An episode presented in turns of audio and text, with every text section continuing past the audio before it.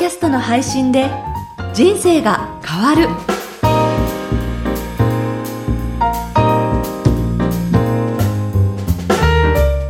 小林まどかです。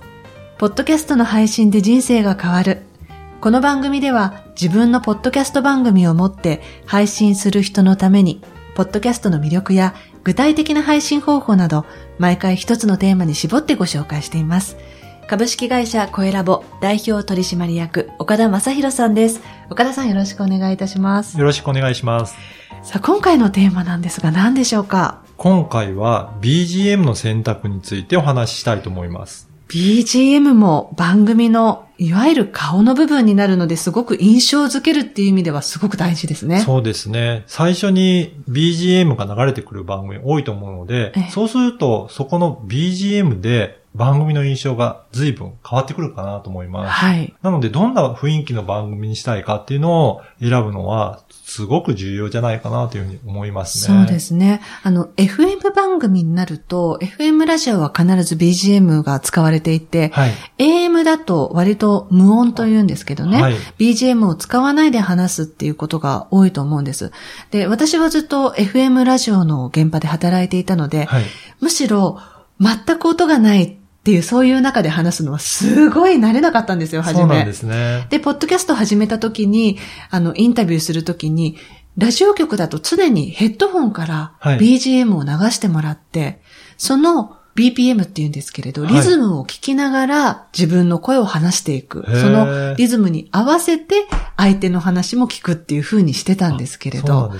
ポッドキャストってね、なかなかそういうことはなく、もうはい本当に、ある意味どこでも撮れてしまうので、マイクと機材さえあれば、ここで入ってスタートしたらば、編集のね、その素材ができてしまうので、あれなんですが、やっぱりこの BGM、うるさすぎても耳障りになってしまいますし、その雰囲気に合わないとなんか違和感があるなっていう風になりますし、番組の趣旨がせっかく真面目ないいものでも、逆にだんだんだんだんってうるさくすると、そのコンセプトが何なんだろうって、そうなんです。ずれてしまう。とても BGM 選びって必要なことじゃないかなと思います。すごく重要だと思いますね。で、しかも、やっぱり著作権の問題もありますので、はいそこは非常に気をつけていただきたいなと。日本はね、結構はいジャスラックとかすごく厳しいですからね、縛りがあって。そうそうなんですよね。なので、BGM を選択するにも、ロイヤリティフリーという、まあそういった著作権の BGM として流しても良い、そういった BGM を選ぶ必要がありますね。はい。で、無料だったり、有料だったり、いろいろあるんですけど、ウェブサイトでは、そのロイヤリティフリーな曲ですよということで、公開しているところがありますので、ぜひそういった中から BGM を選んで選択していただければなというふうに思います。はい。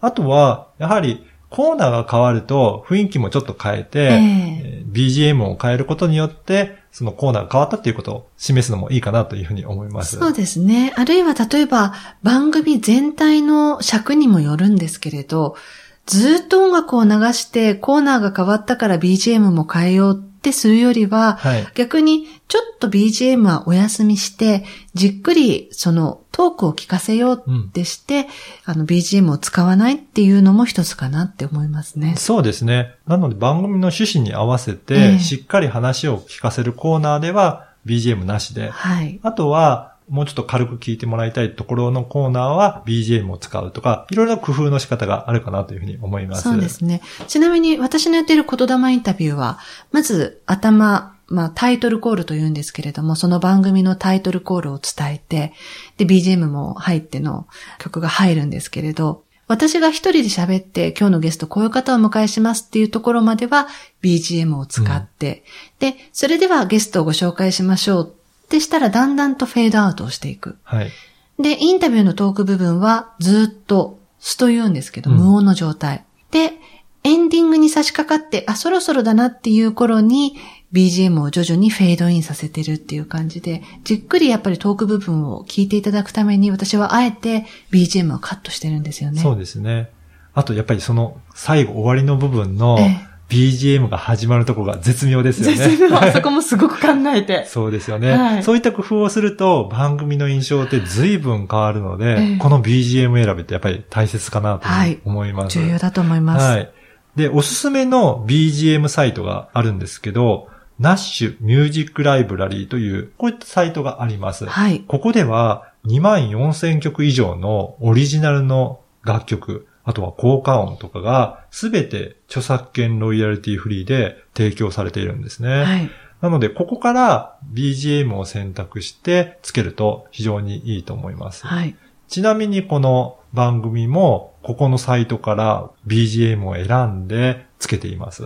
だいたい1曲2000円から3000円ぐらいですね。それで購入できますので、まあずっと使っていくものですので、ええそれぐらいの価格で購入して BGM をつけるのがいいんじゃないかなというふうに思います。そうですね。あとは、あの、割と、まあ、より専門的なことになってしまうんですが、はい。中には20秒ぐらいで売られているものとか、数十秒単位で曲が売られているものもあるんですけれども、私もそうなんですが自分の番組で、その一つのフレーズごとに区切って、それをプラスして3、4分ぐらいの素材にしたりとか、はい。そういうふうに自分で編集して、いかようにも使えるっていうのもあるので、そうですね。いろいろな工夫をして使っていただければなと思います。はい。そして、このサイトのいいところは、はい。なんとなく雰囲気に合わせてのキーワードを入れるだけで、それに合ったような曲が選択できるっていうのもそうですね。選びやすいですよね。例えばカフェ風の番組どうだろうっていう時に、カフェミュージックとか、はいそうやってすると一連がバーって出てくるんですよね。そうなんですよね。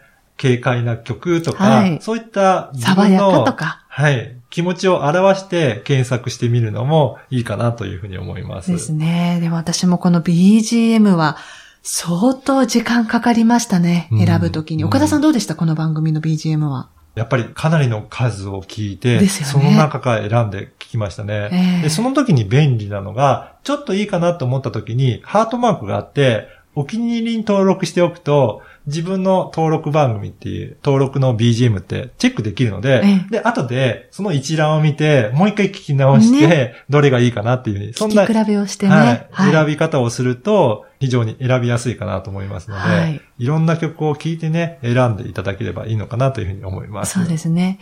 とにかくこのネット配信する上では、ロイヤリティフリー、著作権フリーのものを使うっていうことは、必ずまず念頭に置いて、はい。でないと著作権が一曲どのぐらいお金がかかってくるかって、そうなんですいよね。うことになってしまいますからね。FM の番組とかを、ポッドキャストで配信するとこもあると思うんですが、ええその時は必ず曲はカットして、それで配信をしてるんですね。そうですね。それはつまり、著作権がかかるものはネット配信はできないから、そこはもうカットしてっていうことですね。そうそういったことで、やっぱり著作権はしっかりチェックして、BGM を選ぶことをお勧めします。はい。ということで、今回のテーマは BGM の選択についてでした。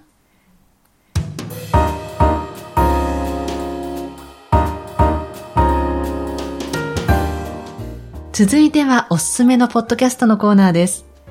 このコーナーでは、声ラボがおすすめする旬のポッドキャスト番組を、あなたの番組にも応用できるように、配信者の視点でご紹介しています。え今回ご紹介する番組名何でしょうか？クリエイティブの反対語です。クリエイティブの反対語っていうタイトルの番組なんですか？そうなんですよ。これどんな内容なんですか、はい、この番組なんですけど、クリエイターのお二人の方がええ日々疑問に感じていることを、まあ、意見を真面目て議論していくような番組なんですね。なので何かそのお二人の方が気になっていることをテーマに取り上げて、それについて語っていくんですよ。例えばどんなことをテーマにしてるんですか？例えばですすね、綺麗ですねと言われた時の100点満点の回答は、とか、あとは幸せの測り方は、とか、うんはい。自己肯定感はなぜ作られるとか、うん。ちょっと変わったことをテーマにされてるんですよね。で、どちらかというと、結論を出したいっていうよりは、えどういうふうに思うかっていうのをお互い議論しながら、ええ。その思考プロセスを楽しんでいける番組かなと思います。特にクリエイターのお二人なので、ええ。やっぱり普段どういう形でクリエイターの方って思考を巡らせてるんだろうなということで、ああこういうふうに考え方を展開していくんだなっていうところが私はすごく興味あって、いろいろ楽しんで番組を聞いていますね。これお二人というのは男性お二人なんですか、この番組は、ライターのとちおえみさんという女性の方と、はい。あとは企画でブランドマネージャーをしている三谷さんという、そういうの男女の二人で、男女で。はい、トークされているので、その男女の違いもちょっと出てきたりとかして、面白い部分もありますね。面白そうですね。はい。なので、こういったいろいろな、普段なら議論しないような内容もテーマに取り上げながら、ええできるところが、まあ、ポッドキャストらしいかなというふうに思いますね。ね。しかも結論が出ないですけれど、聞いてる方も、あ、自分だとどうかなとかってこう思いを巡らしながら聞けますもんそうですね。ね。あの、単に結論でここはこうなんですよっていうような解説番組もよくあると思うんですが、ええそうじゃなくて、そこに考えに至るまでのはい思考プロセスっていうのが見えるっていうのは、やっぱり面白いなというふうに思いますね。はい。ということで今回ご紹介した番組は、クリエイティブの反対語でした。えポッドキャストの配信で人生が変わるいかがでしたでしょうか？声ラボでは、ポッドキャストに関する質問やご相談を受け付けています。声ラボのホームページにあるお問い合わせからメッセージをお送りください。URL は、声ラボ .co.jp koelab.co.jp です。え岡田さん、どうもありがとうございました。ありがとうございました。ポッドキャストであなたの声を世界に届けましょう。